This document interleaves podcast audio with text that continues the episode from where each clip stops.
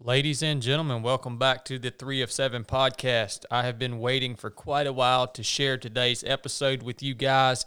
It is with a close friend and a mentor of mine named Pastor James Cordell.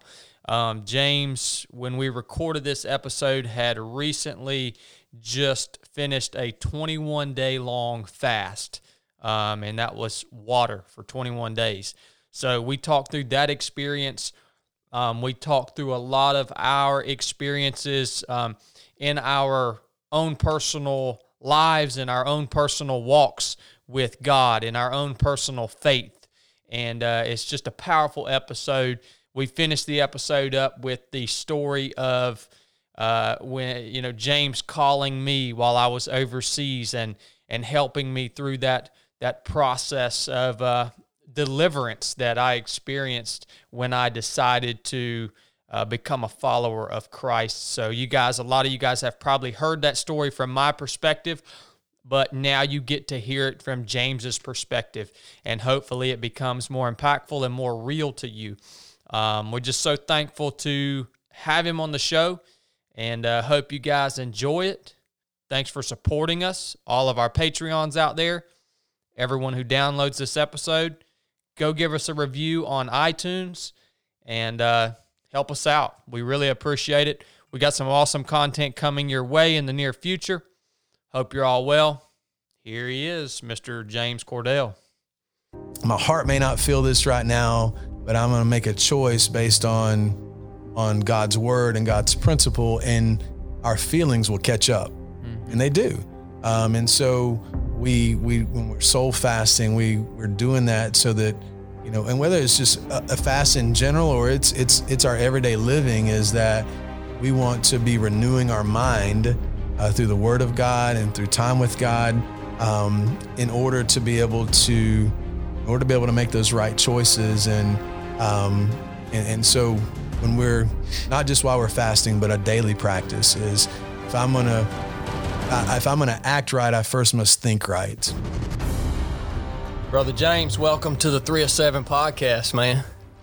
Well, thank you so much, Chad and Blake. Uh, I've been uh, anxiously awaiting getting to sit down with you guys and uh, appreciate the opportunity to be able to uh, just to share a little bit about what God has uh, done in our life and um, honor both of you guys so much and appreciate your friendship and uh, just getting the to be able to do life and ministry with y'all is uh, is a privilege. Yeah, it it is, James, and I, I echo that. Thanks, brother. and you know, so for the listeners, this is this is James Cordell, and you guys have all probably heard about James Cordell at some point in time. You just uh, don't know you, you don't know the last name. So James is the uh, the pastor that uh, while I was overseas, um, called and, and, helped me out in the situation that I was in uh, back in 2012. And um, we'll get into that story a little bit later. Um, so you you've been an important figure in my life. Not only did you help me there, that was that was a turning point in my life. Um, that's where I came to Christ and and and had a real you know I developed a real relationship with Him. Was after that instance. Um, and you know, I'll never forget just the courage that you had when you called me that day and and uh, and did that for me. Um, and you know, there's so much I want to talk about today other than that story. You're coming off a 30 day fast, right? Tw- 21. 21 days. Yeah. And is that water only? So some of our some people at our church, we've um we we do what we call a Matthew 633 fast. And so Matthew 6 33 says to seek first the kingdom of God and his righteousness, and then all these other things will be added unto you. And so we take the first part of our year every year. Um, I've been fortunate enough to uh, to be able to do this for probably 17 years, um, but eight years as a lead pastor, even nine years, because even the year before the church launched, we were leading our our congregation in this. And um, and so we take 21 days, really kind of similar to the three of seven. Um, you know, uh, we take three being the number of man, seven being the number of perfection, three sevens, uh, 21 days. Um, and we just take that time to, uh, uh, to dig in, and we'll talk a little bit more about that. But um, we um, some people at the church do a complete fast, um, which is just water only, uh, some juice, and uh, depending on the physical load. Uh, and there's certainly no judgment from anybody, no matter what fast you choose to do. Uh, it's all about choosing to draw closer to God during that time. But uh, some will do uh, a complete fast, um, and then others will do a partial fast. We call it a Daniel fast, where um, they're only eating fruits and vegetables, uh, no processed food, no caffeine, um, nothing fun, um, and and so all for the purpose of drawing closer to God, and it really all lines up with the the three of seven that you guys stand for, and um, and so personally, um, uh, we choose. I choose to to do a complete fast, and um, just um, it's life changing um, because what we're doing when we're fasting. Uh, you guys talk a lot about on the Three of Seven podcast about the body, the soul, and the spirit. Um, and we we teach that a lot at 101 Church. And um, and so when we're fasting, we're literally, quite literally, starving the body um, of desires and and we are letting our body know uh, who's in charge. Um, and so uh, a lot of times, whenever we don't even really realize it, our body is calling the shots on how we live, uh, the choices that we make, what we do, um, who's you know uh, who's a part of our life, uh, those kind of things. If it sees good or if it if it looks good, we you know we consume it. If it feels good, we do it. Uh, kind of scenario. And so when we're fasting, we're starving uh, that portion, that, that, third, that body portion. Um, but we're also quieting our soul, um, our mind, our will, our emotions. That has a huge impact on on also what we do, uh, how we behave, how we respond, um, how we live in general. Um, and we quiet our body and we quiet our soul so that the Spirit of God on the inside of us. Uh, so we, you know, we know that we're a body, we're a soul, and we have a spirit. Um, and and at any point in time, uh, one or two of those areas is generally what's calling the shot in your life. And unfortunately, it's very seldom our spirit that is determining how we live our life. And that spirit is what makes us different from the animals. Uh, animals have a body, they have a soul, uh, but they don't have a spirit. That spirit's what connects us to God, and that spirit is is uh, Romans eight teaches us a lot about spirit led living. Um, but unfortunately, very, uh, you know, for a lot of people, we don't feed our spirit enough that that is strong enough in our life that determines how we live our life.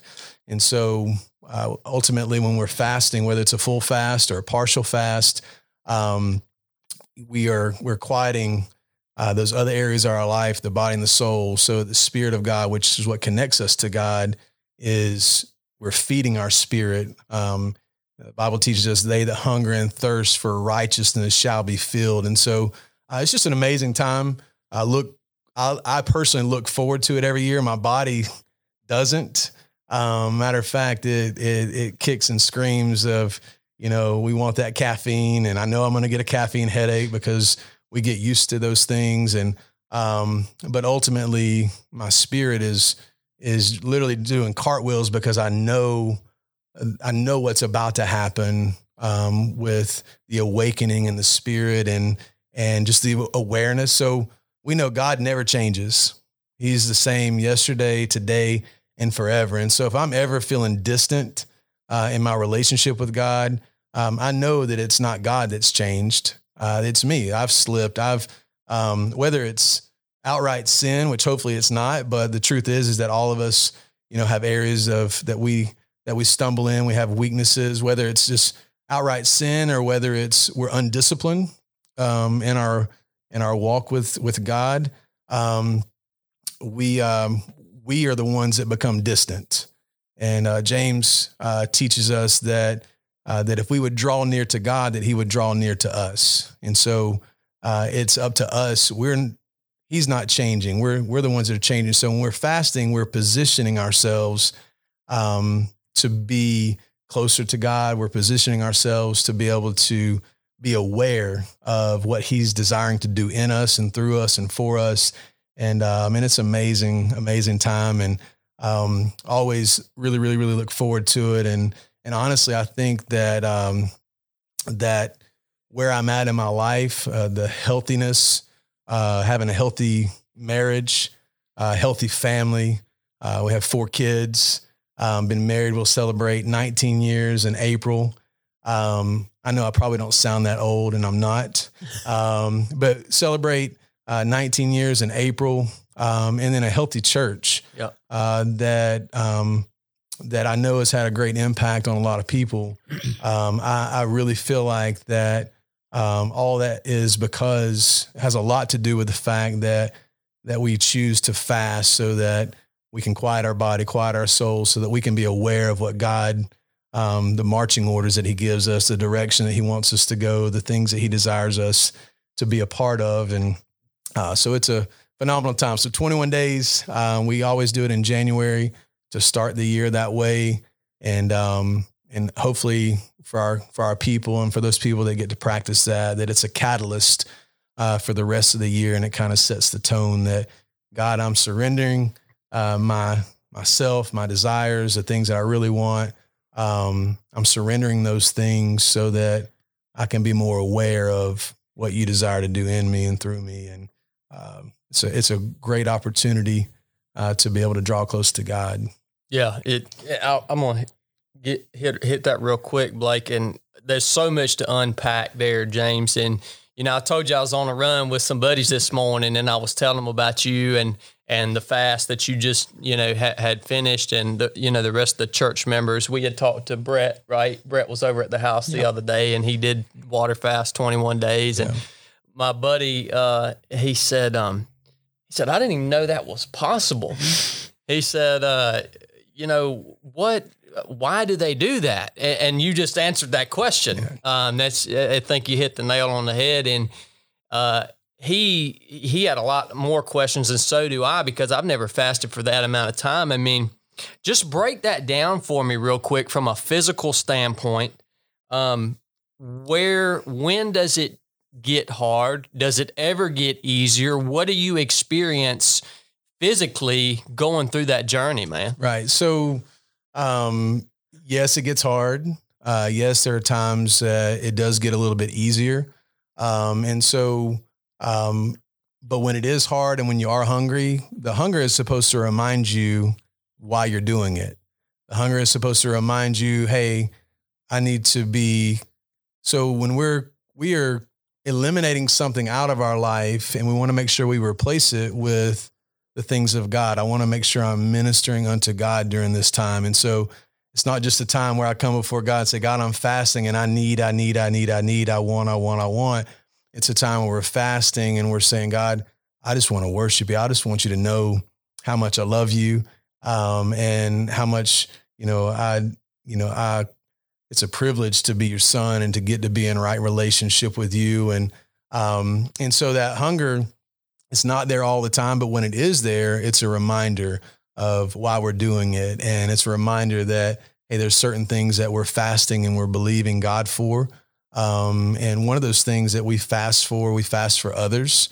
Uh, we fast for those that are far from God, um, that may not be in a right relationship with Him. We fast for those that um, that uh, once were close to God, um, but now aren't. And uh, we fast trusting God to to move in their life and to draw them close to them. And there's other specifics that um, that we set out every time we read about a fast in the Bible. There was something specific they were fasting for, whether it be uh, a crisis, whether it be um, healing, whether it be deliverance, whatever. A lot of those things um, they were they were specific, uh, and so we challenge our church to to be really specific about the reason why. But ultimately, um, is to draw closer to God. And so, um, so to answer the question, um, I always personally I try to prepare myself ahead of time uh, because physically, we're talking about the physical, uh, you know, portion of it, and the body is that is the physical uh, portion of it is that you know we're we're about to. For me, one of the hardest things is I don't know if you've ever heard of a caffeine headache. Oh yeah, Uh, yeah, you know, it's a real it's a real thing, and there's it's a it's excruciating. um, to have that kind of a headache. And so for myself, I generally try the the week leading up to a fast or an extended fast, um, especially the 21 day fast that um, I'll start to wean myself off of off of caffeine and um, get rid of you know if I'm drinking any soft drinks or anything like that. Generally, it's it's even just the one cup of coffee I have a day. My body is ultimately depending on that to some form or fashion. Um, and so for me, I could I could not have my cup of coffee in the morning and come two o'clock in the afternoon, whether I'm fasting or not. I didn't have that cup of coffee. I can have a headache, and so coming off of that entirely, your body is detoxing, um, and it is it's getting rid of you know those things that um, that ultimately um, you know we don't necessarily have to have or they're not beneficial to us. Um, we're eating a lot of processed foods and just a lot of things that um, that when we we we stop those things, it's it's coming out. So there's a time in the fast that it it it really is no fun. Yeah. Um, and so I come off the caffeine and I'll get the caffeine headache about about you know about day three that, that headache goes away. And I just always tell our people, look, you're gonna hate me if you don't come off your caffeine ahead of time because having that having a caffeine headache is a lot easier to deal with when you can eat a cheeseburger.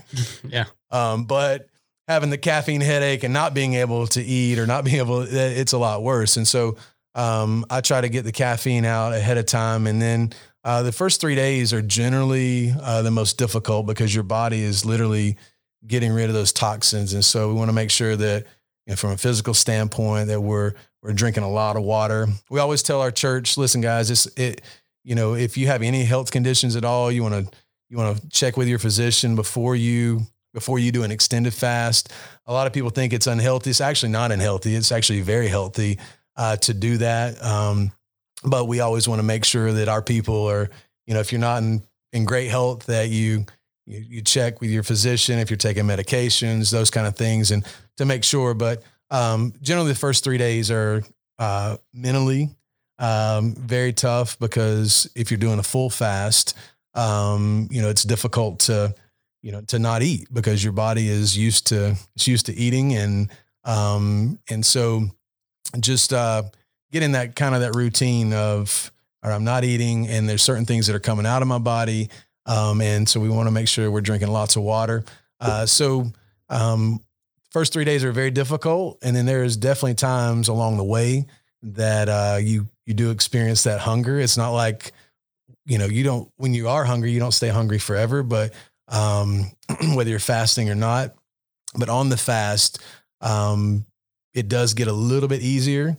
Um, but um, you know, it's I think after a certain point, it's not so much the body. Um, the body's going to be fine.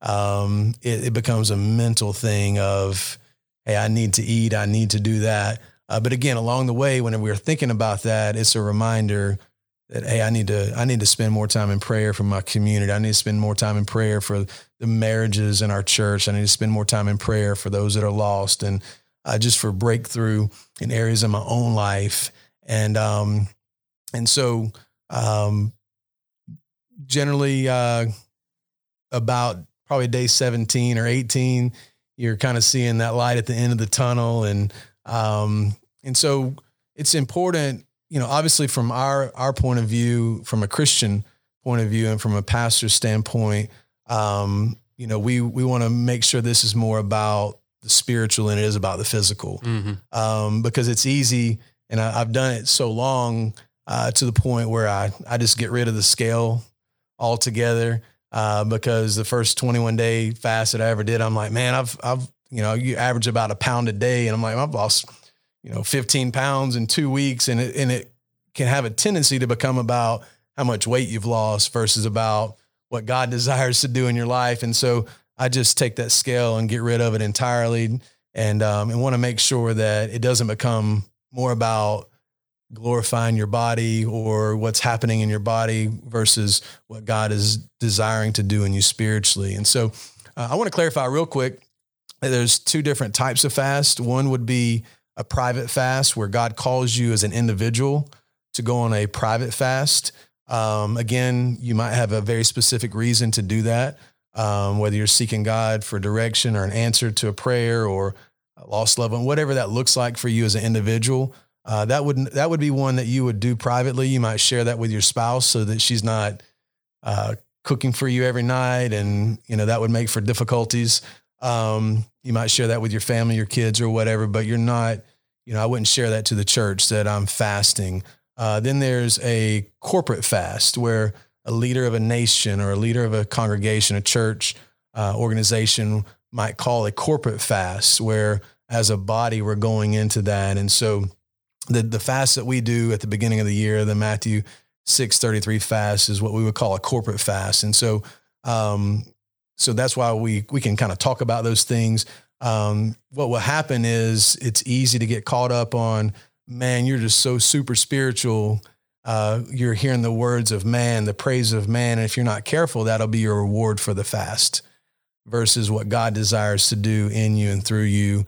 And um, and so uh, you know, doing it long enough, want to make sure that that I'm staying focused on the real reason that we're doing it, and um, it is physically possible. Um, you know, anything beyond 21 days, you you better know that um, that you've heard from God that you're supposed to do that. I mean, uh, Jesus fasted for 40 days and for 40 nights, you know, before he launched his earthly ministry. Um, but if you ever hear anybody doing anything beyond that, um, they're they've gotten out in left field somewhere, and and it's very unhealthy and dangerous. Um, and so, anything beyond 21 days, you you uh, you better know that it's not just a recreational thing that you decided to do and a challenge. That um, so spiritually, um, you know, we we stick to the 21 days. You can read about it in Daniel chapter 10. That's where they get the Daniel fast mm. from. And uh, Daniel needed clarity for the vision uh, for a dream, and and it was something that he wasn't able to do until he fasted, and then after the fast, he got revelation of what the what it meant, and so fasting can oftentimes bring clarity for God's vision for your life and God's purpose for your life, and so. Uh, I mean, I just talked in a circle. You asked oh, me about man. physically, you know, just um, about the difficulties or the challenges involved. Uh, I think that um, you know the first three days are very difficult, and then you're you kind of get into that routine, but you want to make sure that that routine is including, we don't want to eliminate something and then not, and not replace it with something spiritual, something that is feeding our spirit. And, um, so it's a, like I said, it's an incredible time. And that I really think that we as a family, my family and our church has, has been uh, a benefactor of what God is desiring to do, you know, when we're when we're fasting.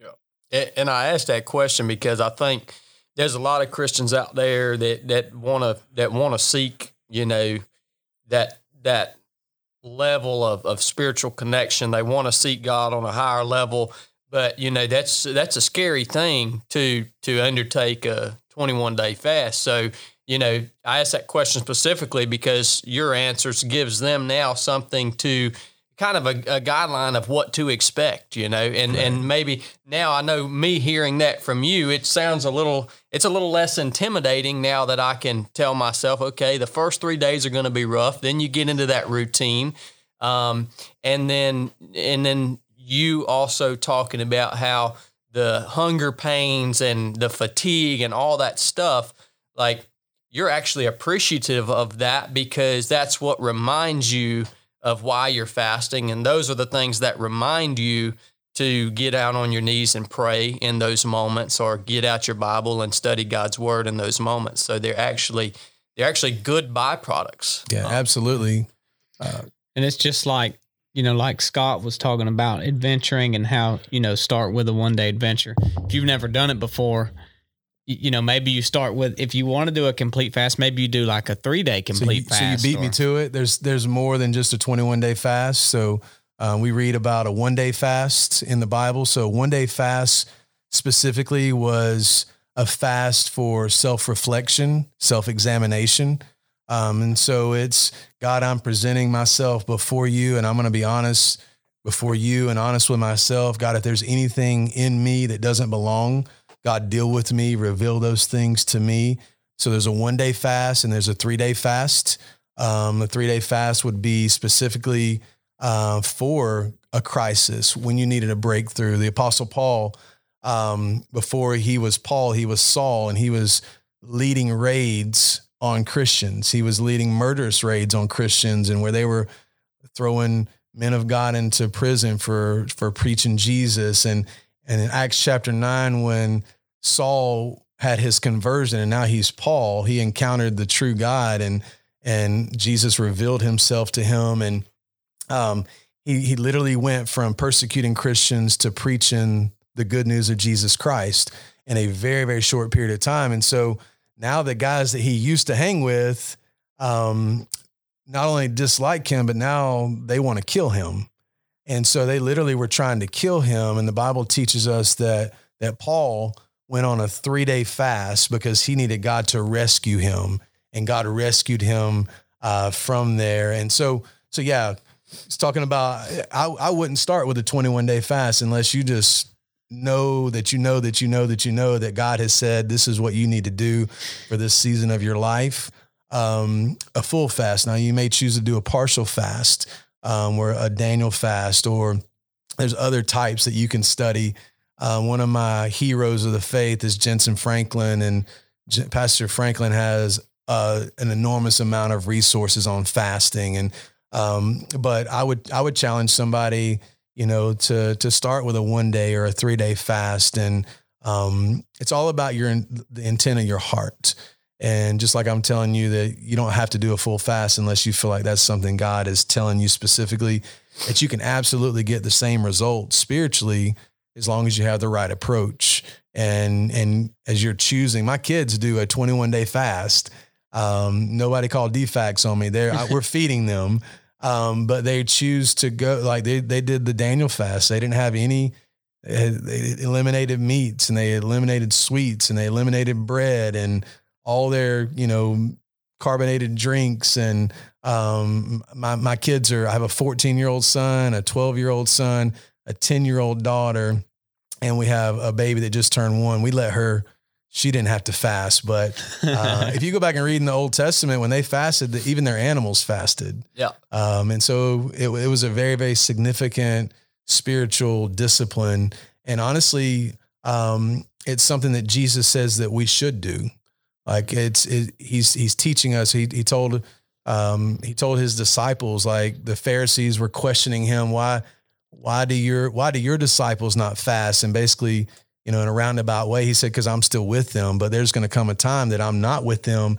Then they will fast. Not that they might fast. Or, no, he's saying then they will fast. And if you're a follower of Jesus, you're a disciple of Jesus from that very moment that you surrender your life. And, and so ultimately, you know, fasting should be, um, it should be a part of our spiritual discipline uh, because there's that kind of significance on it. Um, and, uh, and so, I would encourage anybody, you know, to to to do some research biblically and to dig in and um and and you know you you're you're able to do these ultra marathons and it has a lot to do with you disciplining your body but it's your mind you know telling your body that you you know you don't get to make this choice and um and so it's very similar when it comes to fasting where we are we are literally bringing our flesh down off the throne of our life. And we're saying, you're going to submit to the Spirit of God. And I'm going to bring my hurts, my habits, my hangups, and I'm going to bring them before God and I'm going to let Him deal uh, with them. And personally, um, I experienced a breakthrough in my life. Um, and it happened during my very first 21 day fast. And, and so I had, um, I had something that I was exposed to at 10 years old that really, really haunted my life. That no matter how often I tried to overcome that, it would seem like it would just continue to rear its ugly head. And associated with that was a lot of guilt and a lot of shame. And and I just said, God, I don't I don't want this anymore. And ultimately, God led me on a 21 day fast, and it was during that fast that I experienced that breakthrough in my life, and and was able to get free from that, um, and still am, am able to be free from that because of something that God did uh, on a 21 day fast. And so something I've learned, uh, you know, throughout my life is that if I if I want to get a different result, I need to do something different. And and that is, you know, we say, you know, unusual times call for unusual measures.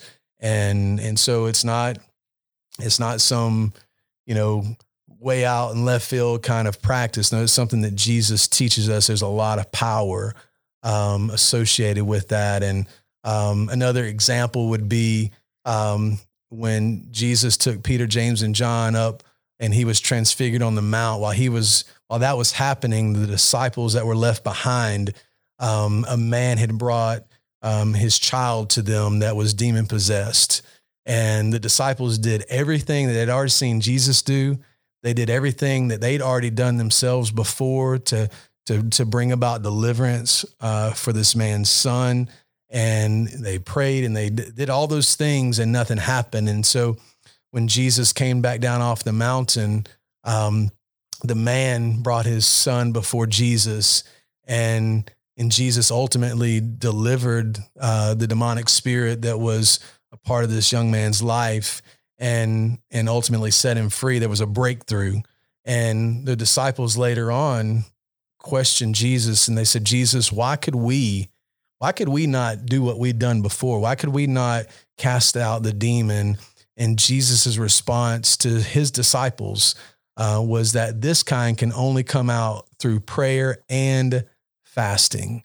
And so it teaches us that that discipline, there's a there's something that is that is unleashed spiritually um, that again we position ourselves to be able to to have access on that kind of a level and and so I experienced that in my own life and um, and so I'm still grateful for for that moment where God led me to that in my life and and that ultimately set me free from something that haunted me from 10 years old. Um, and, uh, and so it's a, it's a, it's a powerful discipline that, that helps us to be able to, um, just to be able to position ourselves for what God, I believe what God desires to do in our lives always. Mm-hmm. But it's us, it's our body, it's our soul that get in the way of what God desires to do through us spiritually. Yep. So I'm, I mean, I'm hearing it. You got a roll, Blake? All right.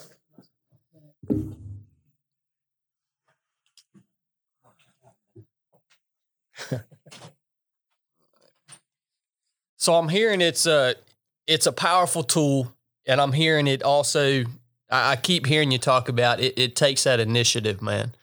Like I and I feel the same way. You know, God, God, it's a beautiful thing. He's given us free will, so that essentially puts it in our hands and means that we've got to take some initiative. And um, you know, I keep hearing that come up. So that's that's solid, man. And I agree with you hundred percent, James. You going back to the the kind of the um, comparison with with the ultra running.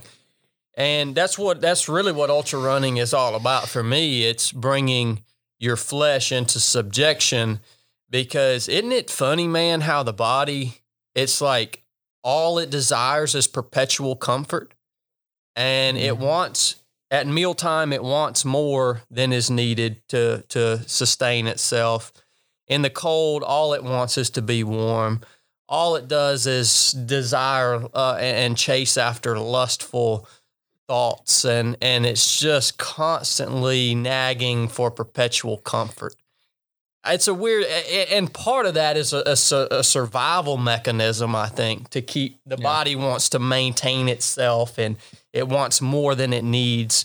But um, you got to check it.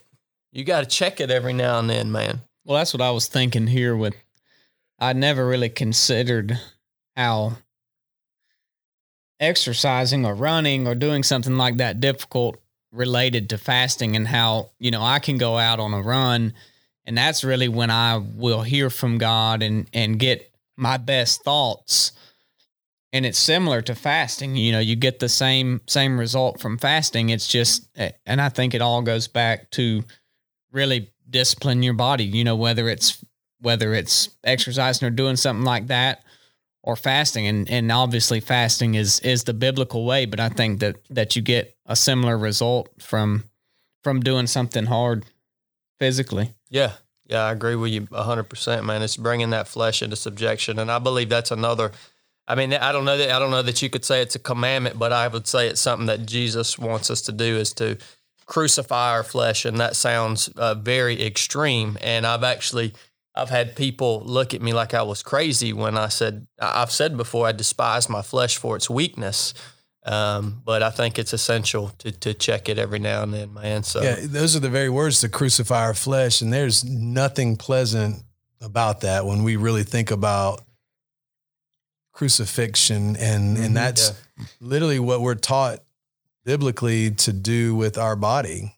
You know, not not to harm it physically, but the desires and the lust and all those things that are associated uh, with a sinful nature um, is that we have to bring those things in submission and we have to we have to practice feeding our spirit and we have to practice what is right and i tell our church all the time that you know i've got four kids and i've got a precious baby but we're not going to have to teach her how to do wrong. Yeah. she's a natural.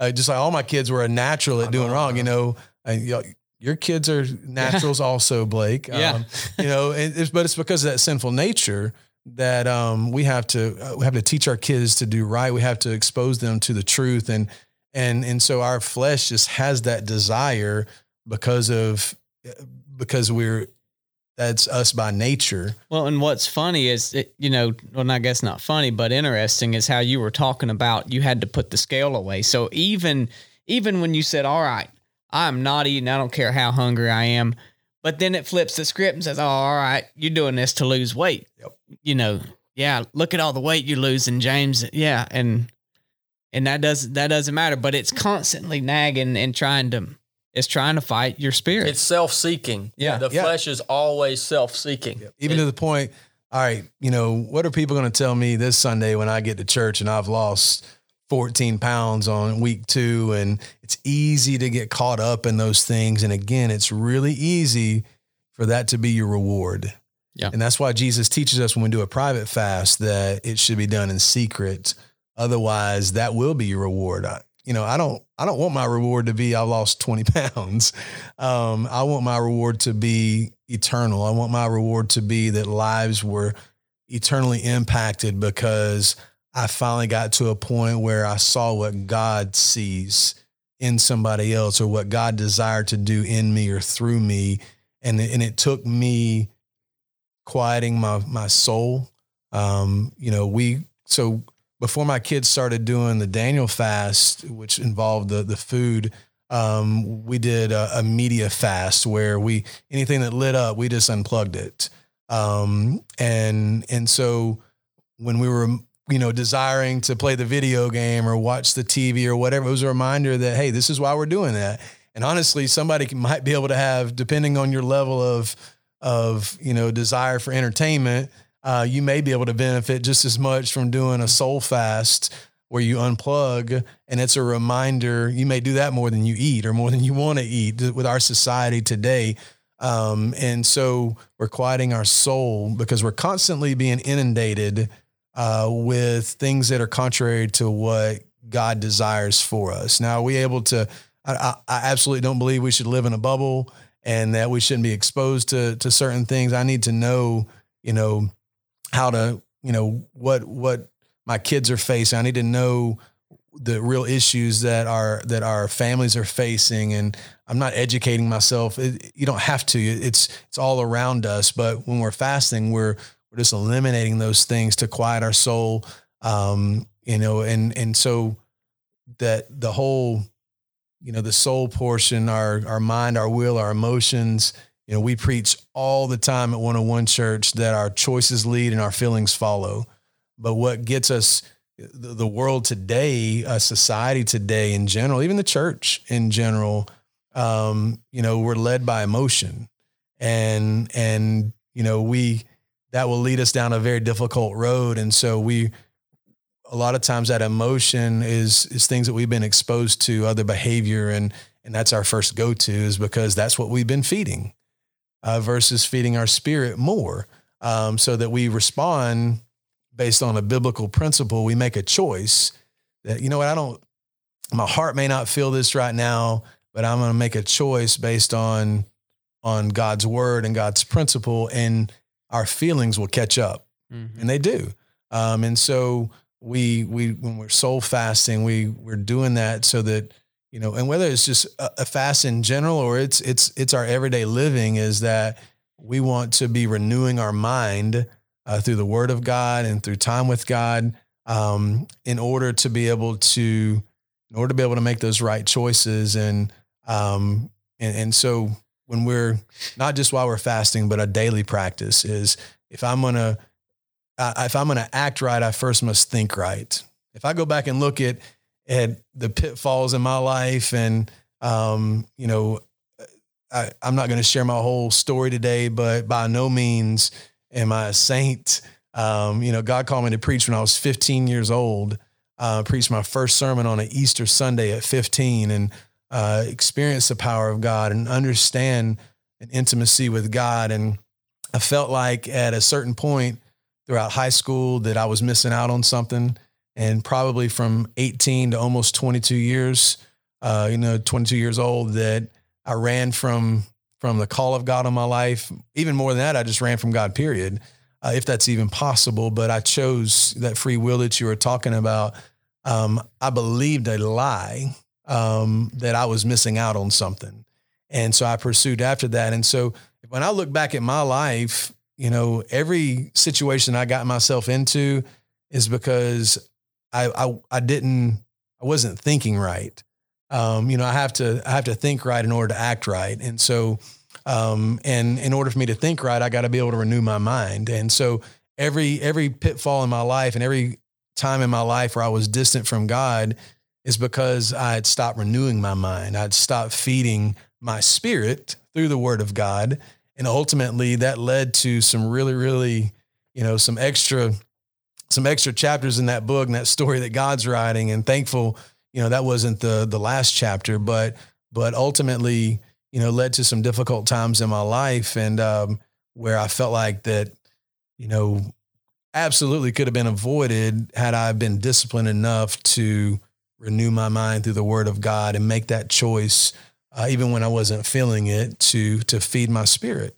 And, um, and so we, uh, you know, we're, we're quieting our soul, we're quieting our body so that the spirit of God on the inside of us can position us to, to experience God's best and to experience what God truly, truly desires to do through us.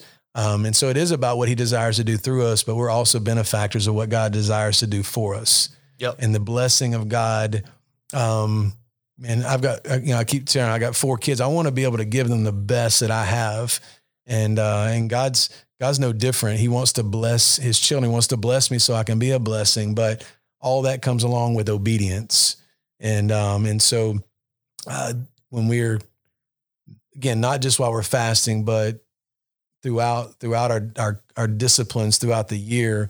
Um, we want to be obedient in that and be spirit led, and mm-hmm. and we get to experience God's best uh, for our life. And and unfortunately, you know, there's times in my life I wasn't experiencing God's best because I made a choice. Um, I wasn't thinking right. I was operating under under my feelings, and that led me down, you know, some difficult times. But ultimately, God took those uh, those really difficult seasons in my life, and I was able to once I really truly surrendered, um, once again surrendered my life to Christ and surrendered my will to His, and said, God, you know, I desire to be close to You again. I know I feel like I've probably messed this up more than you could ever fix, uh, but thankfully that doesn't happen. Um, and and then surrendered. God said, God, if if you'll still have me, if you'll still use me, I'll I'm I'll I'll do whatever you tell me to do. And I knew at that point that um, that that call was still there and it doesn't doesn't go away. And uh, ultimately, God was able to to use that story to where we were literally able to minister to thousands of teenagers and share with them, you know, our my pitfall, my my mistakes, and really what led to all those was not being spirit led. Yep. yep. not not feeding that spirit. And those those were the exact words that I was looking for, James, and I'm glad they came out was spirit led. And man, we get so many questions on a regular basis of what's what's the difference between the soul and the spirit. And I'm hoping that people listening to this right now can begin to see the difference. Uh, between the soul and the spirit and how intertwined the body and the soul are and how the spirit's almost over here and you've you've really got to to release all that soul stuff you've got to turn it over to God to experience that true moment when you're being led by the spirit Absolutely. It has to be intentional. Uh, the way it was taught to me was that your body connects you to you. All right. Your soul connects you to others. How we how we interact and how we get along, and then your spirit connects you to God.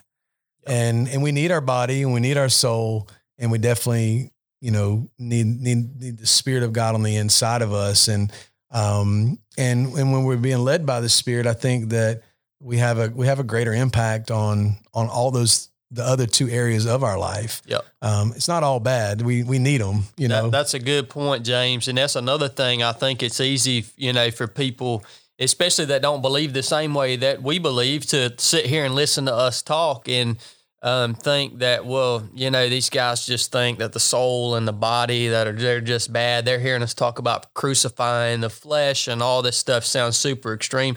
No, man, the body's a beautiful thing. It's it's one of the one of the coolest creations on earth is the human body and the human brain.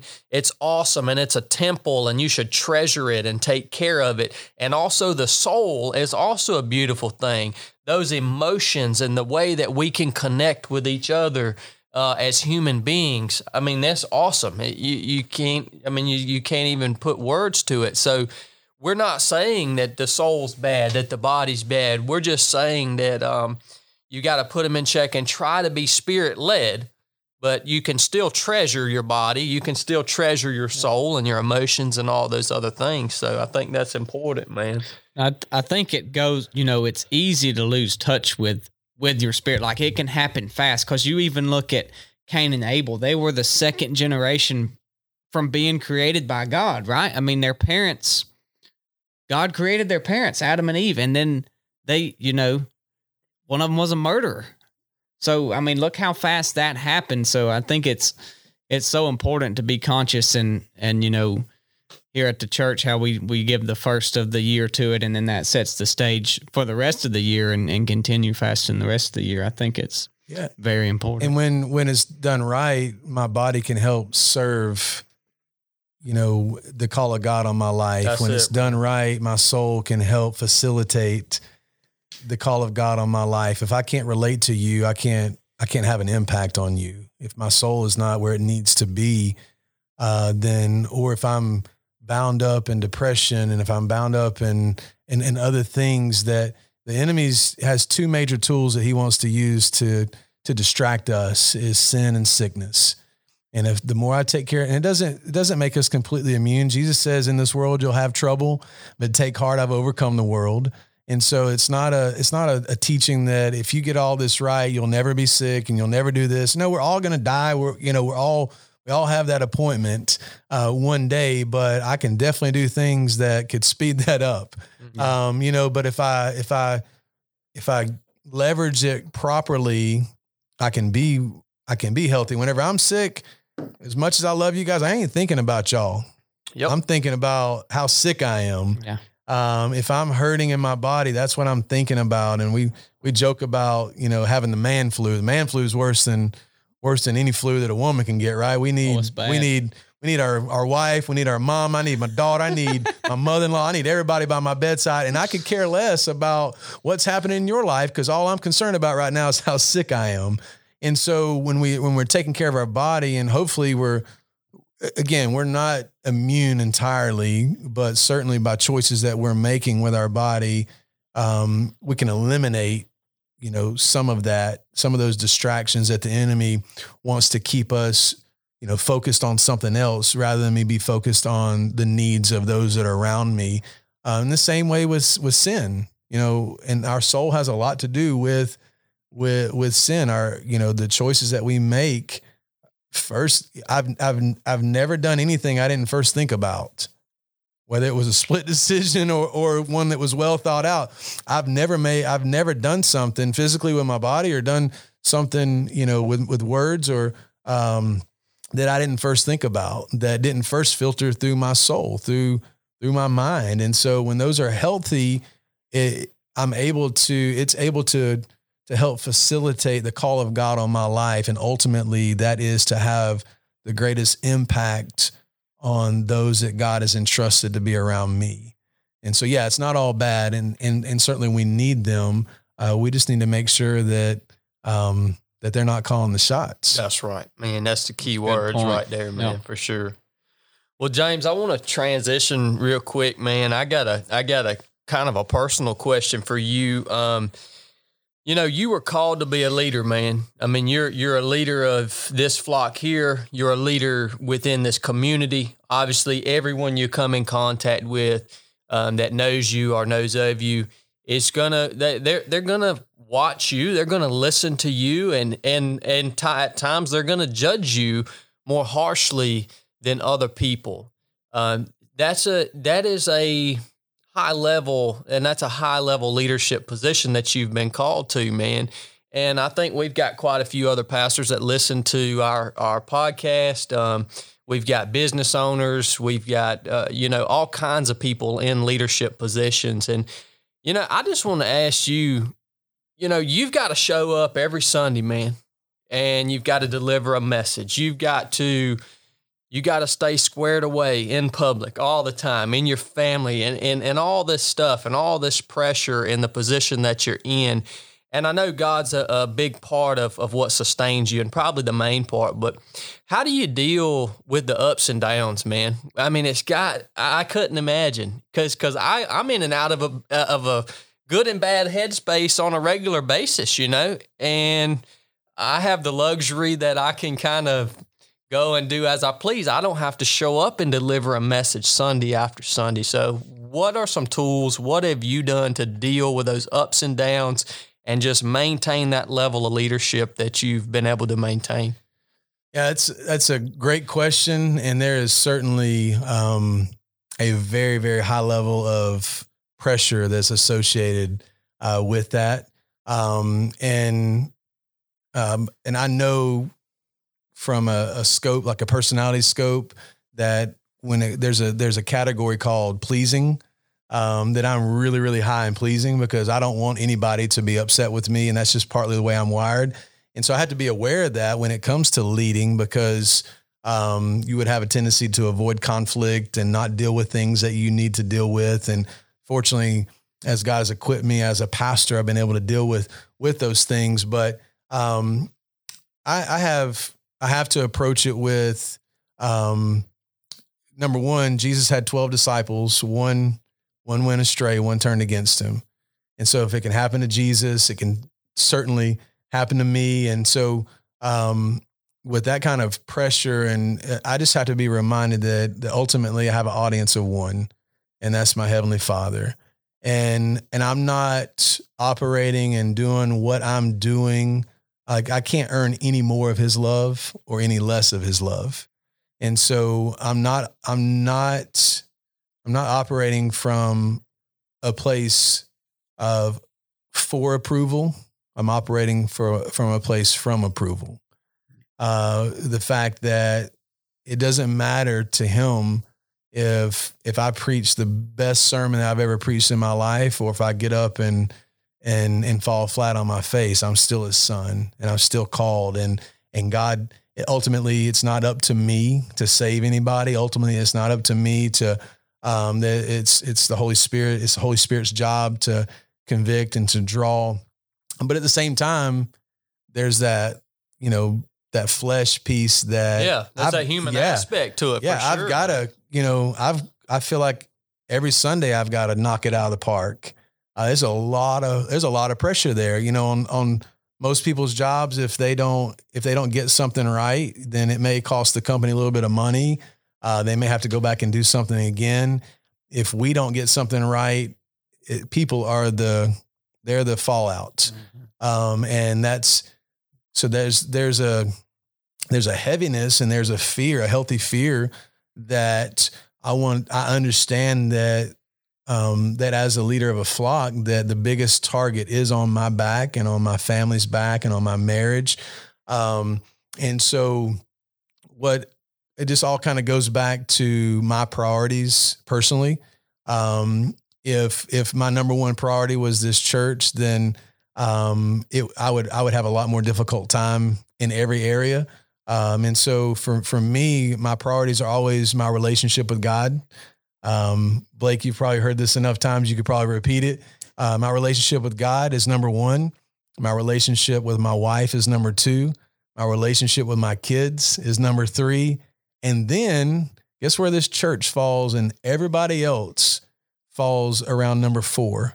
And and so people might say, well, man, the church is going to be you're doing them a disservice because they're they're not a higher priority. Well, or the the fact that my kids are number three. My kids know they're number three in my life. Um, my wife knows that she's number two. Um, but the greatest gift that I can give to my wife is for me to have a healthy, intimate, personal relationship with my Lord and Savior Jesus Christ. Then the greatest gift that my wife and I can give to our kids is to have a healthy marriage that is centered on a right relationship with Jesus Christ and and us modeling what that looks like in front of my kids. So um, and then the greatest gift that so my kids aren't neglected because they're actually they have an advantage because we're we're modeling them for them a healthy marriage, a healthy family, uh, really completely opposite of what a lot of their peers are experiencing. Mm-hmm. Um, and so, you know, my job as a as a father to sons is to demonstrate to them what a godly man looks like, what a humble man looks like. So there's times that I don't get it right at home and I have to go and say, "Hey guys, I'm sorry dad missed it right here and I need your forgiveness. And, and so, uh, their response is not, it's a, it's never, it's okay, dad, uh, because it's not okay. Their response is, dad, I forgive you. Um, which, which states they recognize what was done was wrong, but we're getting forgiveness and moving on. So I'm going to get down a chicken trail if I'm not careful. But when it comes to parenting, but my job as a dad to sons is to show them how a how a man of God lives with humility, um, with a servant's heart and how I'm supposed to love my wife like Christ loved the church and how he laid down everything for the church. And so they are hopefully being modeled. I don't even have to say hopefully, and I can say it without arrogance. They are being modeled what a husband should look like, a man of God uh, in the home, and what a dad should look like. Um, and so they're going to know when they get out into the real world uh, how to be a husband. They're going to know how to be a man. They're going to know how to be a father. And then for my daughters, I'm demonstrating the same things of what a man of God looks like, but hopefully they'll they'll see what they should desire in a husband one day themselves, and they'll have that kind of a standard. Um, and so, um, so again, our greatest gift that my wife and I give to our kids is to have a healthy marriage, and then the greatest gift that my family can give to this church is to have a healthy marriage and family. Mm-hmm. And from that, I can I can be the best pastor that God has called me to be. Yep. And I can I can you know so I want to I want to make sure number 1 that I'm that I'm getting it right in my marriage and getting it right as a father yep. long before yep. long before I want to make sure I'm getting it right as a pastor. Fortunately, I hope I'm getting it right in all those areas, but um, but again, yeah. The, so uh, I want I want to I want to be getting it right at home, and that's where that's that's honestly where I feel like I have more of the expectation because I feel like that would be where the enemy tries to tries to get us off track the quickest and and and yeah, I am uh, you know have a, a flesh side of me that yeah, I do want I do want people to say, man, that was a great message and it really ministered to me. But again, it's easy to get caught up on that being your reward. Yeah. And I want to make sure that I'm being obedient, uh, obedient to God more than I am uh, to any person. Yep. And uh, and I think the key with that, James, and it's something that I think that I've I've said it before over and over again. You know, a lot of people view the word selfish as a bad word, but the reality of life is you've got to have your own ship in order before you can go out into this world and help anybody else. And and people need to understand that. Um you, like you said, that's the that's the biggest service that you can do for your for your members and your flock here within your church is to have your own ship in order. And if you need that time, if you if you need to take time with your family, you need to take time with your family because if you don't do that, then you won't be able to come here on Sunday morning or, or, or throughout the week when you're getting phone calls and people are seeking you for for godly advice, you won't be able to help them, man. Yeah. You if, know? you're, if you're drowning yourself, it's impossible to save somebody That's else. it, man. And, And- you know, not to down any pastors at all, but you hear a lot of times that pastors' kids, you know, often go astray, and, and I I think it's just focused on because of their their role as being a pastor. I mean, lots of people's kids go astray. You know, they might be working too much, but that's what the pa- that's what a lot of pastors are doing. They are also working too much, just as someone else is working too much in the corporate world, and their kids are going astray. So I've told you plenty of times, eh, and and so I mean, it's an a testament for me, but the rest of the church sees it too. That thank you for modeling that for us, because not only are you modeling it to your kids and your family, but you're modeling it to us. You know, if we really understand what's going on and why, you know, y'all are taking a vacation or taking a break or whatever, when we understand what's going on, then we think, you know, hey, we need to do that with our family too. And it, it keeps us in check. So, absolutely, yeah. And but it's easy. It's easy, I think, for for for me or anybody else that's that's sitting that's sitting in a a row on Sunday morning. You know, to like I say, I just go back to the fact that there's so much judgment passed on mm-hmm. on people in leadership positions, and the, the people that are passing the judgment don't have any comprehension of what it's like to be in that position. And and yeah you got to have your own ship in order man. And I, I love i love the example that you gave of that and how you prioritized it and how you put your ship in order.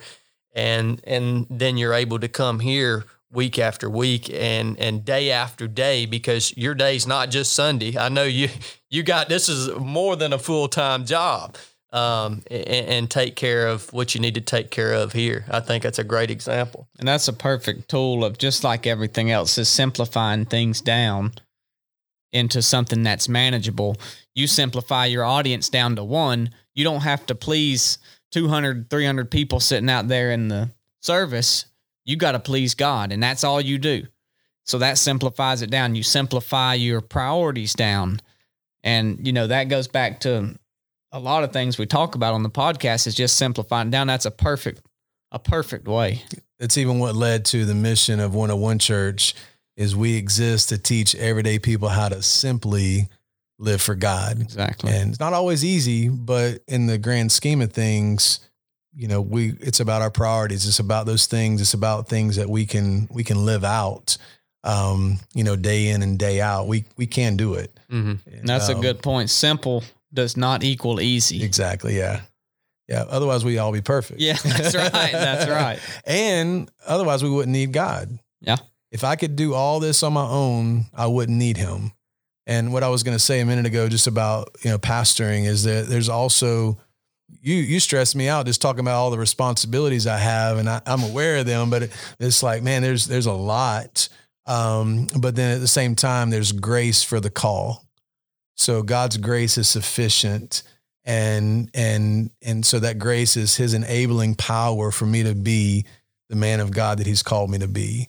And um and so ultimately, you know, the, it, it requires that supernatural. I think a lot of times where we get in trouble is a lot of pastors are gifted communicators. They're they're gifted leaders naturally, um, and and we can get good at it. Yeah. and we can we can we can stop relying and depending on God as as much as as he he desires for us to depend on him and um and so the truth is, is that we need God in every aspect of our life. I need him in in marriage. I need him as a dad. I need him as a pastor, as a disciple maker, um, as a as a, a worker in the workforce. We need God every single day of our life.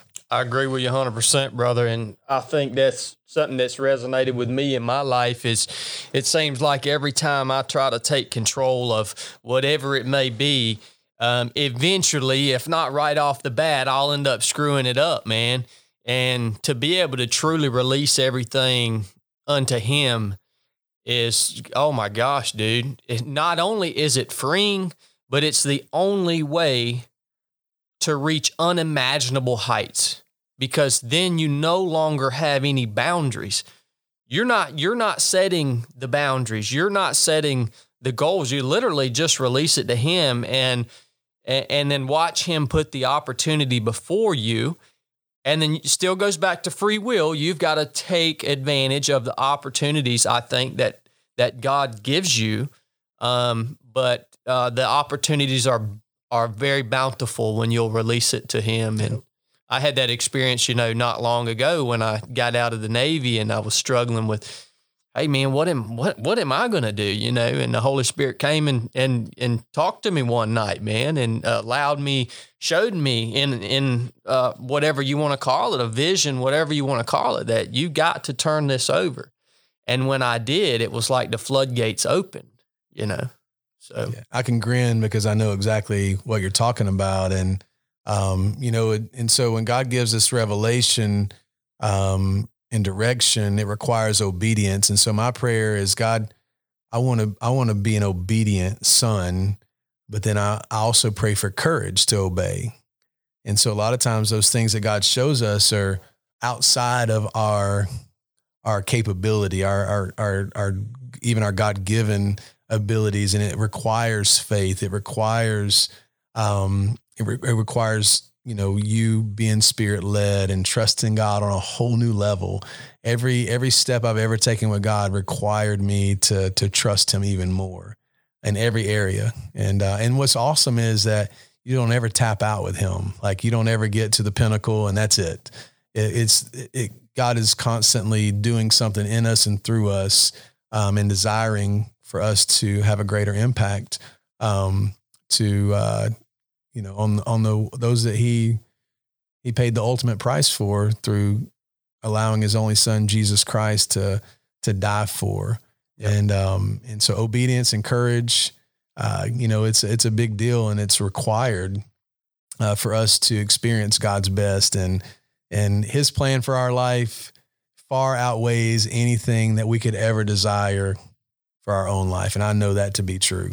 Yep. I agree with you, man. I agree with you 100%. It's just, it's, it's, it's absolutely limitless. And I love what you said about God is, is constantly, it, God desires us to increase our influence. And the reason that resonates uh, with me so much is because I never realized how hungry our society is for, for faith. Um, you hear a lot of and I, by no means am I passing judgment or, or anything on anybody, but you know, you hear, you might hear a lot of old timers talking about, you know, you know, Christianity's dying out and, you know, this, what, what's happening to the world today and this and that. But I'm to tell you right now, man, the world right now is hungry, is hungry for faith in God. And there's a lot of people that's searching it's just I think there's there's a lot of false stuff out there. I mean, there's a lot of lies out there, but um, you talk about growing that influence. There's if you're a Christian, don't think that you can't go out and share your faith. Don't think, and now you might experience. So you're some people are going to put you down and make fun of you and this and that. Yeah, but it the overwhelming majority, even in today's society, wants to hear what you have to say because we're hungry for it, man. And I've been so blessed to be able to see that. And uh, it's just regenerated my hope in society, my hope in the world. Um, and it's allowed me to see the good in, you know, every community, every city I travel to and speak and, and um, just see how much good is just left don't let people discourage you and say that the world is just going to pots because it's not, man. There's so much good out there and there's so much hunger out there. Absolutely. And that's the call for every disciple of Jesus is to go and make disciples. And so um, you don't have to have a microphone and a pulpit. Matter of fact, there's a lot more people that will listen to somebody that doesn't have that long before they'll listen to me, long before they'll dawn the doors of a brick and mortar church. They'll listen to real life experience. And, and I tell people all the time that um, you don't have to be a Bible scholar. Hey, praise God if you are. Uh, I'm certainly not. Um, there's so much more I don't think I'll ever tap out when it comes to learning in God's word. And, and I'm a fan of us being students of the word and learning more. Um, but we don't have to be a Bible scholar in order to share Jesus. And here's what you need to know is that people can argue the Bible until they're blue in the face, um, but they can never argue your experience and your story and what God's done in your life. And so whenever I'm teaching people about what that looks like to share your faith, I'm like, share your story. Share what God's done in your life and and uh, you know, your greatest ability is your availability. If you'll make yourself available to God, Mm-hmm. he'll use you flat out. You know, I think about Moses uh, when God called Moses to go before Pharaoh and to to be his mouthpiece. And uh, Moses, the Bible says that he was slow to speech, that that he, he either stuttered or he something along those lines. That you know, God has a sense of humor. He calls someone with a speech impediment to be his mouthpiece before you know the most powerful man in the world to release his children out of captivity and and God has a whole conversation with Moses about, you know, Moses is giving him excuses. So he said, God, you know, I'm slow to speech. And I'll, I love, I love this passage. I love what God spoke to Moses. And he said, um, he said, who gave man his mouth? Was it not I? Now go and I will give you the words to say. And, and I've always just thought about that whenever I didn't know what to say, whenever I was too intimidated or scared to speak up, I just thought about, you know what? Holy Spirit in my life will will give me the words to say, and and ultimately it's up to it's up to God to save somebody. But you never know what kind of impact that you might have in somebody's life. And you were you mentioned earlier uh, the phone call that you gave me while you were overseas, and um, I had no idea that what was really happening. I had no idea that it was not long after that that you really surrendered your life and gave your life to Christ. And well, hold on just a minute, James, because I want to break that down, man, and I want to I want to close close you know I want to close out on this topic right here, and um, of course we're going to have to have you back on the show, man, because we've just barely scratched the surface. I want to talk eventually talk more about 101 Church, the vision for that, how it came about. I mean, I think those are all important topics, um, but on this topic specifically, just if if listeners, if you haven't heard the story, it was I was downrange in 2012, and uh, we're staying in this building, and one of my friends there, a fellow teammate, was a Christian, and there were four of us in the building and he started reading his bible and uh, you know basically offering up a bible study for for the guys that were there. And of course you know, we weren't that in, we weren't really interested, but we didn't have anything else to do. So I would go sit in with him and uh, just listen to what he had to say. And shortly after that um, was when we started having this paranormal activity, and, and it was evil. It was it was causing fear and contention and strife within our team. Um, it was keeping us up at night, and I don't have to go into details of everything, the, the intricacies of it, but it was freaky enough that within the span of just uh, uh, probably about a week or two, uh, we were all sleeping in the same room together, and we're we're all grown men, dude, and we were freaked out, and I was just at a loss for what to do. I didn't know how to how to combat something like this. Um, obviously, I knew how to attack a physical enemy. Um, my tactics were worldly tactics that could be executed on the battlefield here on Earth, and I had no clue. So I gave Blake a call, and Blake reached out to you, I think, and you can tell me a little more on the backside of kind of kind of what was going down on the backside leading up and and into the story of when you when you called me and uh, and delivered us from really that whole situation, man. Yeah, um, I actually got a call from you, and um, I don't remember getting a call from Blake first, but um, I remember being with my family and I saw a number come across my screen that seemed like it was about 20 numbers long. And I'm like, who in the world and where in the world is somebody calling me from? And I'm like, I'm not answering that call.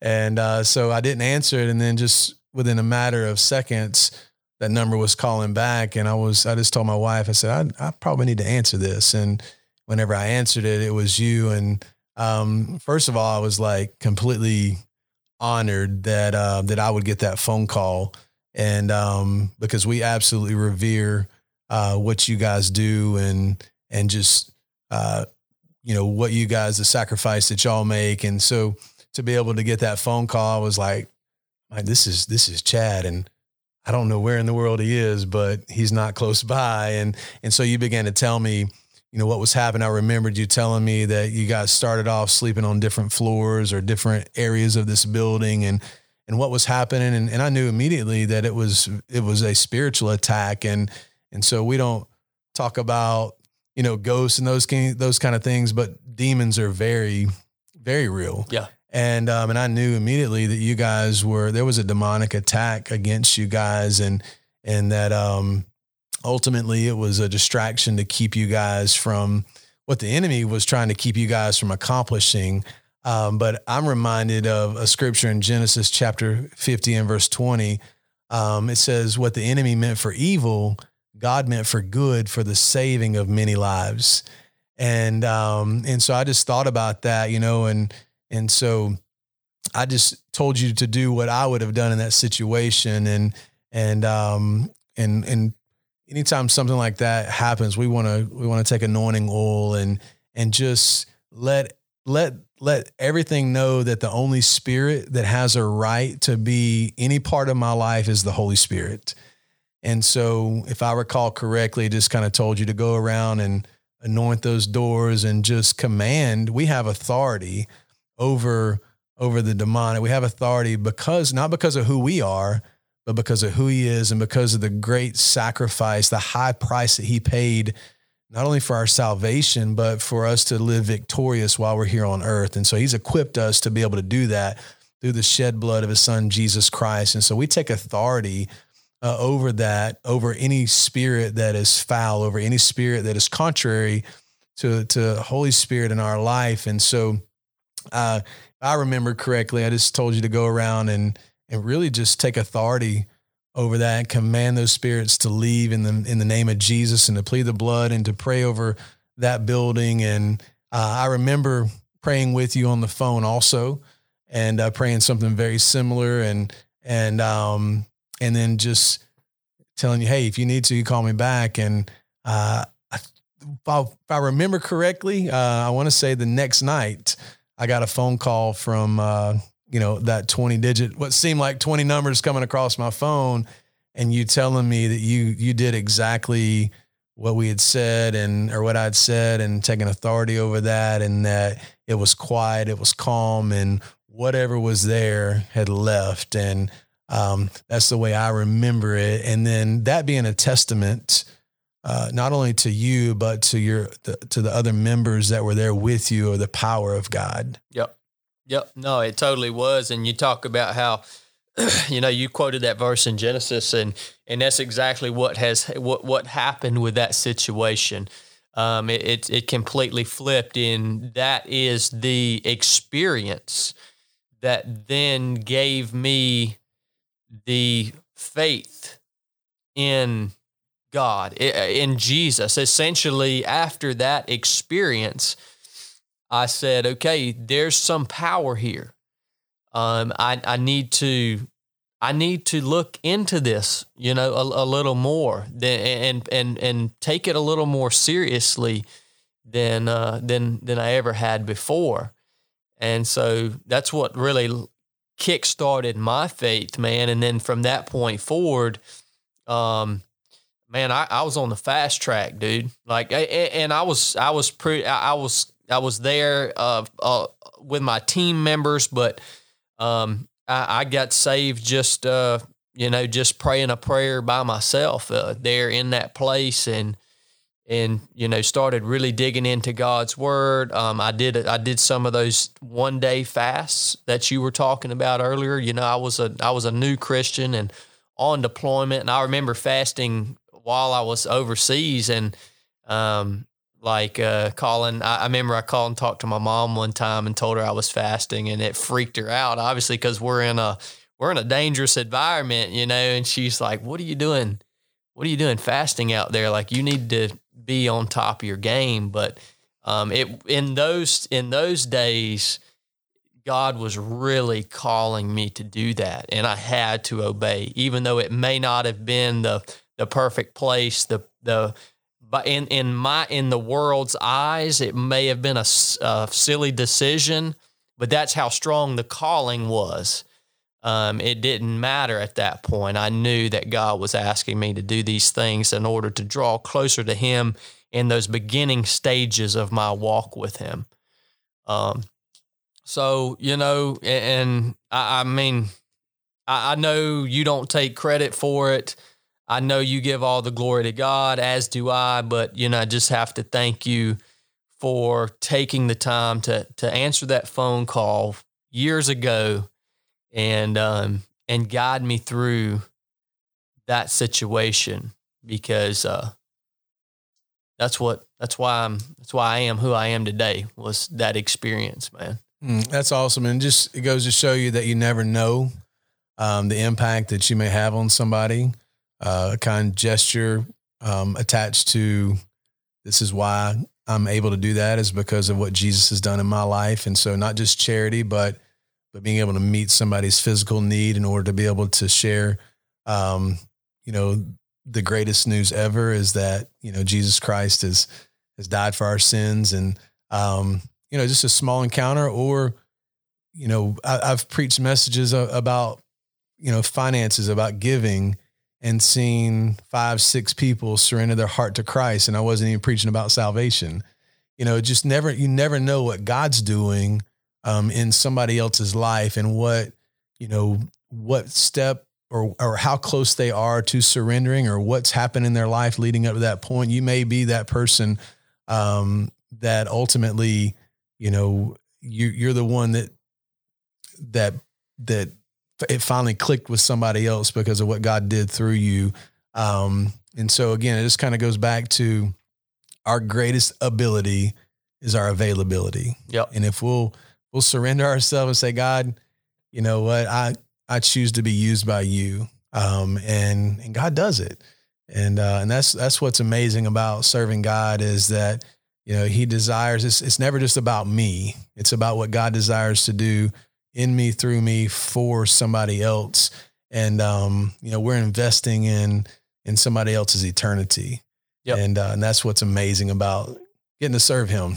You ain't lying, brother. It really is. And you know, just to close up on this topic, James, I, I want you to give uh, a just, just a practical way. If you've if if we've got listeners out there that are dealing with these persistent demonic forces, these this persistent evil, this persistent sin, whatever it may be, it's all driven by the same evil and I feel like it's all connected.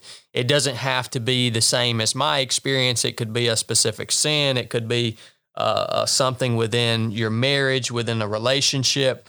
Um, can you just give us a how do they take owner how do they take ownership over that and and get rid of it. Yeah. You know, in in prayer, uh, what what's the and I know because you walked me through it years ago. I was born into my faith through that journey, but I think a lot of people don't know, and I think we have Christians, we as Christians have kind of lost even sight of how to do that, man.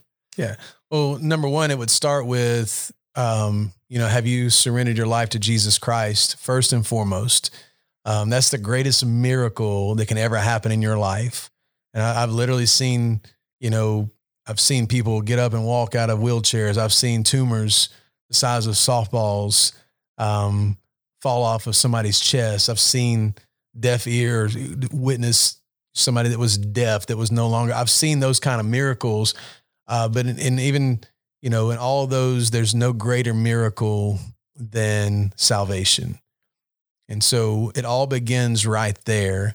And and so I'm just going to break down the good news of Jesus Christ really quickly because ultimately that is the most important thing about any of these these opportunities that we have to be able to invest in somebody as a leader, um, to be able to to help somebody in their marriage. Ultimately, we want to have an eternal impact, and and and that happens uh, first and foremost with salvation. And so uh, you and I, all the all the world, the, the Bible teaches us that all of us have sinned and that all of us have fallen short of God's glory. Just like I shared earlier, that I don't have to teach any of my kids, even my little baby, how to do wrong things. She would literally walk up to something or crawl up to so she's not even walking yet crawl up to something that she knows she's not supposed to touch and she'll turn around and look at me and her mama like i know i'm not supposed to do this but i'm about to grab this glass off the shelf because there's that sinful nature and all of us have it. And so the Bible teaches us that sin is what separates us from a holy and a perfect God. And so the Bible teaches us that there's a penalty that has to be paid for our sin. It says that the wages of sin, so I've never gotten a wage that I didn't earn. So I've done the I've done the crime and and so the Bible says that there's a the wages of sin is death but the gift of God is eternal life in Christ Jesus. And so um, here's the here's the good news is that you don't have to pay for your sin. Jesus Christ, whenever he came down to this earth, he stepped out of a, a perfect heaven, a, a perfect place, and he stepped onto this very imperfect earth, and he lived a perfect life to be the perfect sacrifice for the sins of the world, for your sins, for my sins, for the sins of the entire world. Uh, when Jesus Christ willingly chose to go to the cross. Um, the Bible says, yet while we were still sinners, Christ died for us. And so when he willingly went to the cross and he and he he he underwent the crucifixion and the the the, the bloodshed and all the the torture that he went under, it was to his his blood was shed to cover the sins of the world. So he he redeemed us. He he paid for my sins. He paid for something that he didn't earn. And so here's the good news of the gospel of Jesus Christ is that you don't have to pay for your sins. I don't have to pay for my sins. Jesus Christ has paid for them himself. And so we say at 101 church that those that die and go to hell. So there's a there's a real place called heaven, there's a real place called hell. And those that die and go to hell are just choosing to pay the penalty for their own sins. And the good news is that you don't have to. Jesus Christ loved you enough that that he paid that penalty for us. We just have to receive that, surrender our life, and ultimately, he is, when he becomes Lord of our life, he's the one that makes the decisions about who I'm going to be, who I am, what I'm going to do. We're surrendering, truly surrendering our life, and we become a disciple of Jesus. And and so it all starts there. And so the Bible says that if we were to confess with our mouth that Jesus Christ is Lord, if I were to believe in my heart that He paid for my sins, that He died on a cross for my sins, that He was buried, and that He rose again, then you shall be saved. And so that's where it all begins: is confession of the mouth and believing that faith of believing that Christ came and He died to pay the the penalty of something that I owed. He came and he died to pay the penalty for my sins, and that, that he was buried and that he raised back to life and so we confess him as Lord. And so it begins there. And so maybe all these things are happening in your life. Uh, if you're, if you're listening today. Um, and I just want to tell you that, that all the things that are happening in your life have led you up to this very point where you recognize that you need Jesus Christ in your life. And no, God didn't cause those things to happen, but God will certainly use those things to happen, or He'll use those things that do happen, the circumstances in our life, good, bad, ugly, indifferent, to get us to a place where I recognize, man, I, I need Jesus Christ in my life. And, um, and so it all begins right there where we surrender and we accept that free gift of salvation. And, and, uh, and then because of the finished work of Jesus Christ, then we can take authority over sin in our life. Um, there, there's First Corinthians 10 13 teaches us that there's there's not a sin in this world that I can't say no to. Um, that um, it says, um, I'm forgetting the the passage all of a sudden, but it's First Corinthians 10 13, it says, No temptation has seized you except what is common to man. But God is faithful. He'll not allow you to be tempted beyond what you can bear. But when you are tempted, that He'll give you a way out. And so it doesn't matter what my vice is, what my weakness is. God will always give me a, an escape route. I just got to look for it. And so, by the finished work of Jesus Christ, He's given me authority to be able to overcome any temptation, to be able to overcome any any um, weapon of the enemy that, that He's trying to use to distract me off of my real purpose, and that's to serve God and to serve others. And so if I'm wound up, if I'm wrapped up in sin, it's impossible for me to serve others. It's it's, it's impossible for me to effectively do those things. And so uh, by the finished work of Jesus Christ, he paid such a high price for our salvation, but he also paid such a high price so that we could have victory while we're here on earth.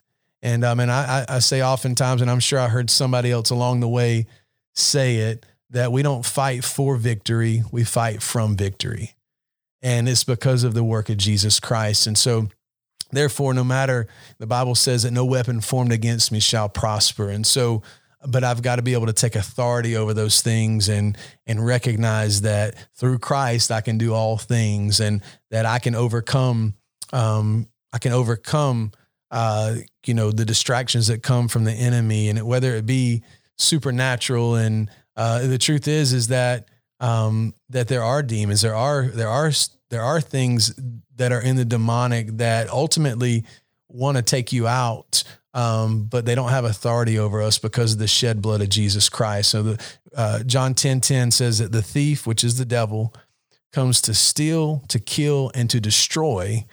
But I love that where there's a comma and it says, But I have come, and that's Jesus speaking. He says, But I've come that you may have life and have life to the full. Another version says to have abundant life. And so the enemy's desire for your life is to steal, kill, and to destroy, and to use whatever tactic, whatever weapon necessary, because he studies you. The Bible says he he that he that he he studies. He's like a roaring lion. He's seeking whom he may devour. And so, if you ever watch, you know, a nature channel, watch a lion that's hunting.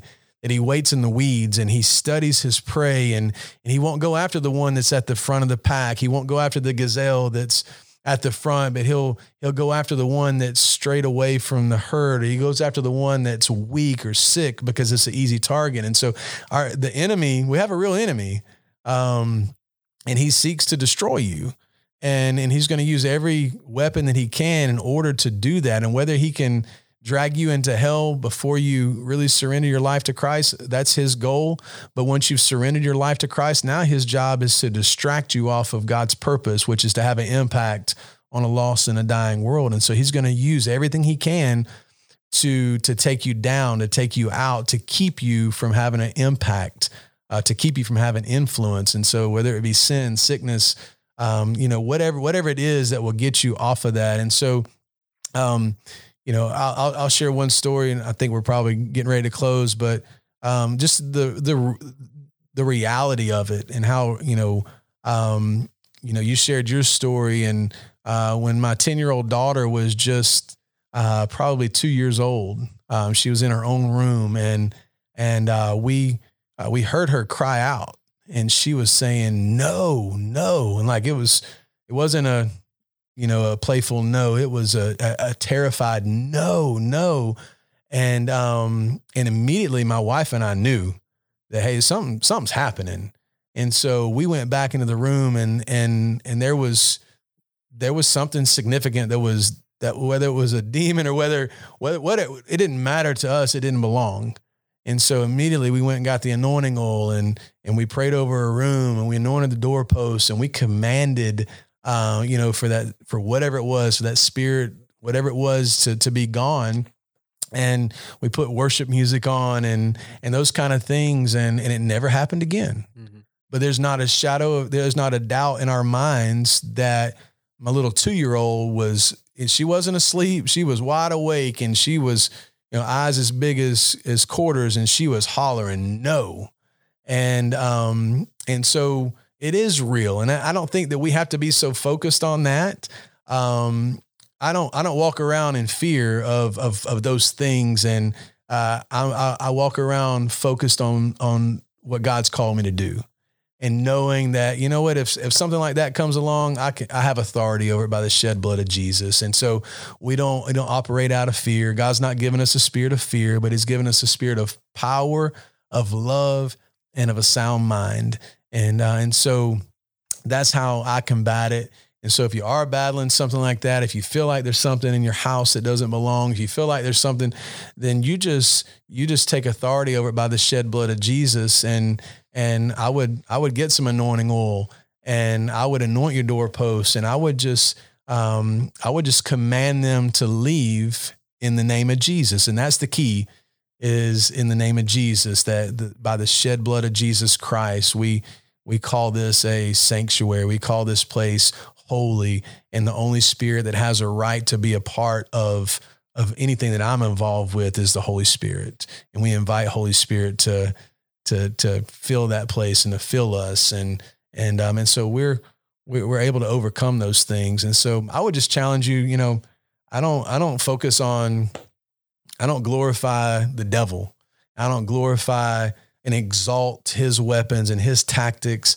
My goal is to make the name of Jesus Christ famous and to live my life in a way that would point others to his son Jesus, to, to point others to Jesus Christ and to let them know that you can have the same hope, you can have the same confidence, you can have the same abundant life um, as we get to experience because we've surrendered our life um, truly surrendered our life to our Lord and Savior Jesus Christ. I, I agree hundred percent, man. And and that's the the thing that you know the the thing in there, James. For me, the big thing was like you said, taking uh, taking charge, like taking control and speaking out loud against those things that are in your life, whether it be a physical manifestation, whether it be a, a sin, whether it be a vice, whatever it may be um, and and exercising that power that we have through the name of Jesus to uh, get rid of that, to cast it out of your life. Um, this is this is not a movie. This is we're not talking about Hollywood here. That's not you're not gonna you're not gonna start writhing and and nothing like the light the lights may not flicker. It's not gonna be anything crazy. Just just speak it out loud. Take charge of it. And man, I see so many people in my my close group within my own life that are, you know, they struggle with with so many things. And man, since I've since I've been saved, man, I haven't had to struggle with depression, anxiety. I mean, all these things that I that I see that's just that are wreaking havoc on society there's a spiritual force behind all of those things. Absolutely. I just, I, but we we're not seeing it. I, there there is a, a addiction, man. Yeah. It, addiction has wreaked havoc upon our community mm-hmm. right here where we're sitting today. It, it is literally an epidemic. And there is a spiritual force behind that that we have to we have to put on the full armor of God and we have to go to work. If you know, I feel that way. I feel like I was called uh, because I think I was born into my faith through that through that experience. I'm just so passionate about taking control and casting those things out of your life and your family and and agree 100% it all has to start with you first accepting Jesus Christ as your Lord and Savior because you don't have access to that power until you make that choice. Um, but no, amazing, brother. Um, gosh, there's so much jam packed in this. And I want to let everybody that's listening know this episode was not to convince you to be a Christian. This episode was not to convince you of how we think you should believe. This episode was not to pass judgment on anyone out there.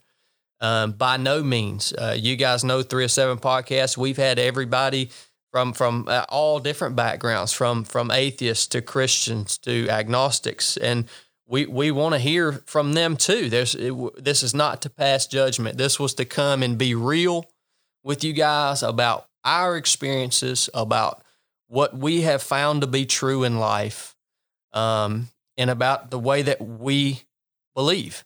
And that's in my mind, that's what this was. It's so nice just to be able to really take the gloves off, really talk on a on a real level about how we believe and not hold anything back. It's just an amazing conversation. Thank you for facilitating it, James.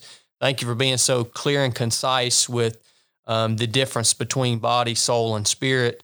Um, all the information that you put out on the fasting, I think, is absolutely amazing. I think that's an awesome challenge for anyone out there that wants to really feed their spirit is to take advantage of that fasting. Don't fear it. James talked to you about it.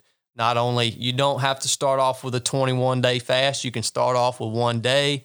Um, but when you, if you're at the point that you need to do that 21 day, you know, James talked about the first three days, right, are pretty much the hardest kind of taper, not tapers off, but you said you kind of get in the groove after that and look forward to those hunger pains. Look forward to those times that are uncomfortable because, again, that reminds you, okay, I need to focus on my spirit in those times.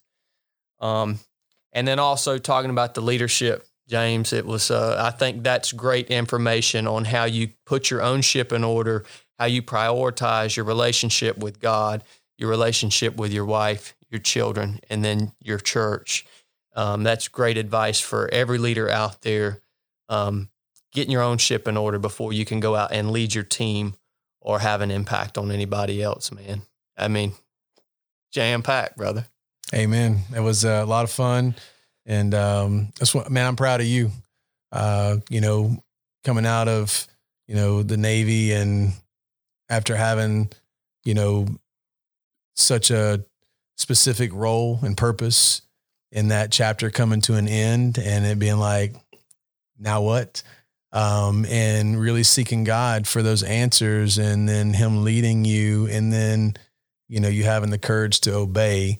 And um, because of that, there's a there's a great impact. There's a movement that's happening that uh, God's using you and and Blake to uh, you know to have an impact on on people's eternity.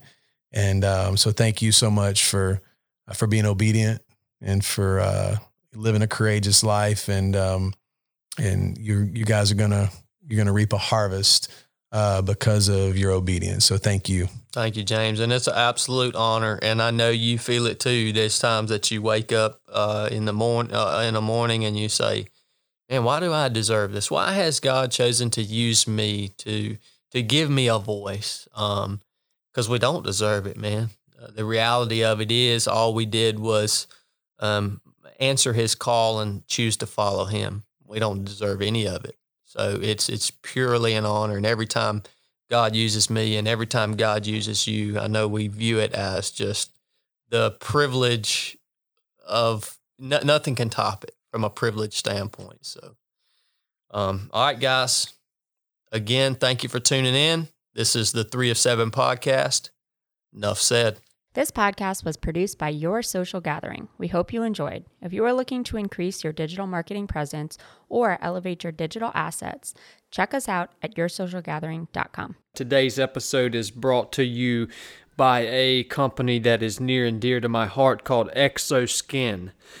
Hey guys, I use this gear from head to toe whenever I am out ultra running, whenever I'm out backpacking, anytime I'm going to be out moving and generating heat, generating sweat. Just for all of my activities, I'm covered in exoskin literally from my shoulders down to my feet. this is a outstanding product. It's designed by a gentleman named Rick, and uh, Rick actually helped design a lot of the life saving gear that we used in the SEAL teams. He is the master of his trade when it comes to athletic apparel and outdoor apparel. To start with, I'll tell you what I love most about it. You do not have to use anti chafing cream when you're wearing exoskin. Rick has designed this fabric to where it channels moisture and body sweat away from the skin so you don't retain moisture, you don't retain salt and have salt build up in those areas that we all chafe in. It has rapid dry copper technology. Uh, what that means in layman terms is Rick has designed this fabric to where it does not retain odor. It just doesn't stink. You can wear these things for multiple, multiple days, multiple workouts, and you don't have to throw them in the wash because they just do not retain odor causing bacteria. If you want to learn more about Exoskin, please go to their website. It's Exoskin, that's xoskin.us. And um, if you decide to purchase some of their gear, they have provided us with a pro code that you guys can use to get a discount on all your purchases. That pro code is three of seven. That's the number three of the number seven, no spaces. Give it a shot. Reach out to us. Let us know what you think. Uh, all this stuff is made in America 100%. Uh, that also means a lot to me. So, give them a try, guys. I don't think you'll be disappointed.